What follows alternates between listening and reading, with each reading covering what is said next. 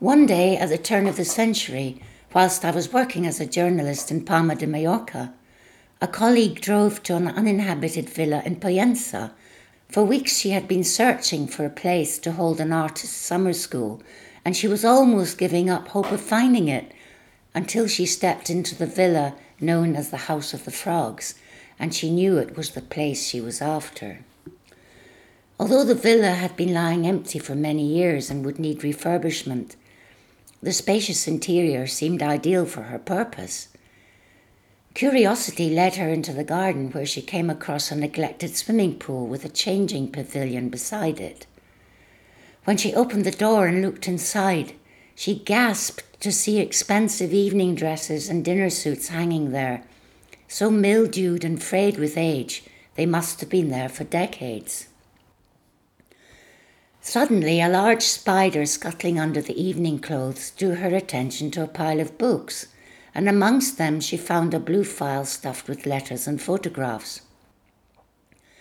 Realizing that it would be thrown out with the party clothes when she signed the rental agreement, on an impulse she decided to safeguard the file.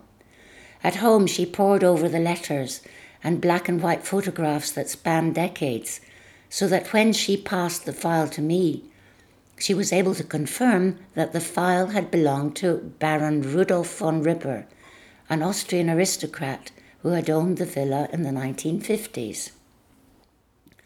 Seldom does such an intriguing document fall into the hands of a writer.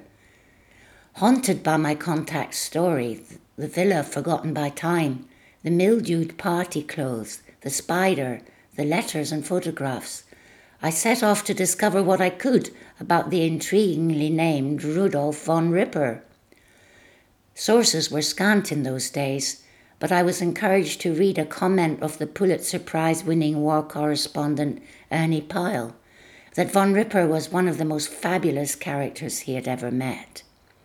"He's the kind they write books about," Pyle said. But I soon discovered there were no books about Rudolph von Ripper. This was the beginning of the millennium, when the internet was in its infancy and Wikipedia had yet to be invented. I was on my own.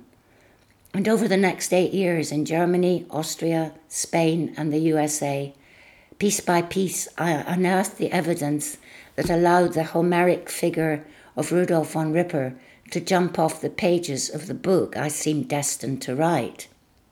Clue by clue, I became immersed in Rudolf von Ripper's life and art.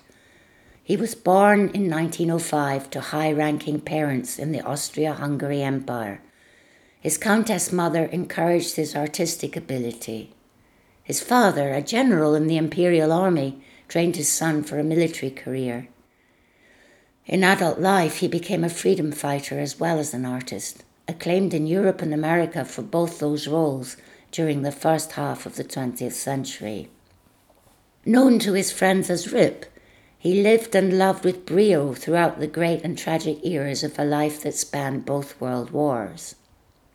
High on drugs and la joie de vivre, his amorous adventures included affairs, a ménage à trois, and two marriages.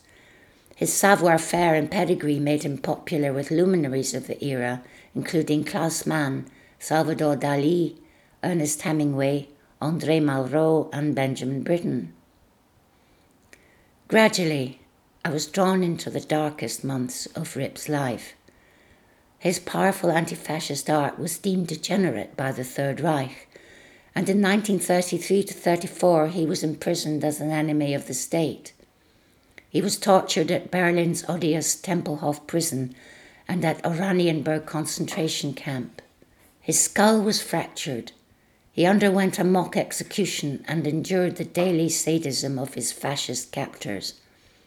But, true to form, he masterminded a James Bond-style escape that infuriated the camp commandant and head of the Gestapo, S S Diels.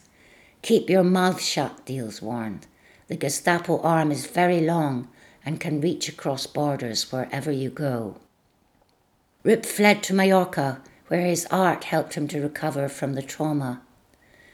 Eyewitness artists' depictions of life inside concentration camps are rare, but there, in his haven of peace and beauty, Rip created his searingly eloquent masterwork, a portfolio of Seurat's prints entitled Écrasez l'Infâme, or To Wipe Out Tyranny.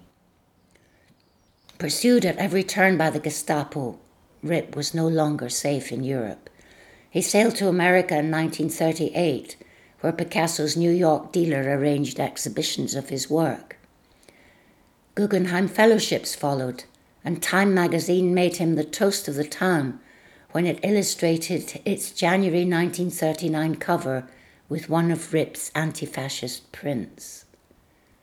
As an American citizen and highly decorated military hero of the American Army in the Second World War, Rudolph von Ripper was the bravest man I ever saw, said a top general.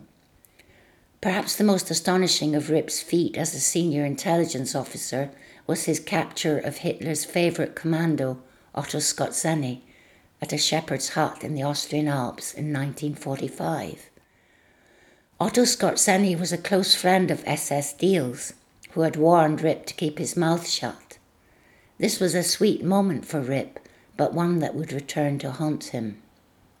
After the war, Rip became a C I A cultural agent based in Vienna, but he longed to return to Majorca and devote himself to painting. He and his second wife, Baroness Ave von Ripper, bought the House of the Frogs in nineteen fifty-two, where they set up a jewellery design studio to augment their income. At the time, the island was being promoted internationally as a honeymooner's paradise to rival the Riviera, but Majorca was also a safe haven for agents, spies and former Nazis. When, with awful irony, the denazified Otto Skorzeny moved into a villa nearby, Rip must have realised the truth of his friend Gertrude Stein's remark, Majorca is paradise, if you can stand it. Returning from a trip to the Far East with semi-precious stones in nineteen sixty, Rip was detained at the border checkpoint between France and Spain. He had purchased a talking parrot for his wife en route and was arrested for not having a license to import the gemstones or the parrot. The border guards informed Rip that it had been set up by someone calling himself Schmidt. And when Rip was found drowned in his swimming pool in July nineteen sixty, Schmidt issued a statement alleging that von Ripper had taken his own life with poison pills. This was furiously denied by family and friends, including Cyrus Sulzberger, chief European correspondent of the New York Times. Sulzberger emphasized Rip's continual persecution by the Nazis ever since his arrest in nineteen thirty-three and their ongoing attempts to malign him. The true identity of Schmidt is not known, but fascism was rife in Franco's Majorca, where Otto Skorzeny and many other prominent Nazis were sheltering. Sulzberger wrote that Rudolf von Ripper learned the meaning of political terror and enlisted in a lifelong fight against it that never ended, even with his death. But fascism failed to destroy von Ripper's legacy.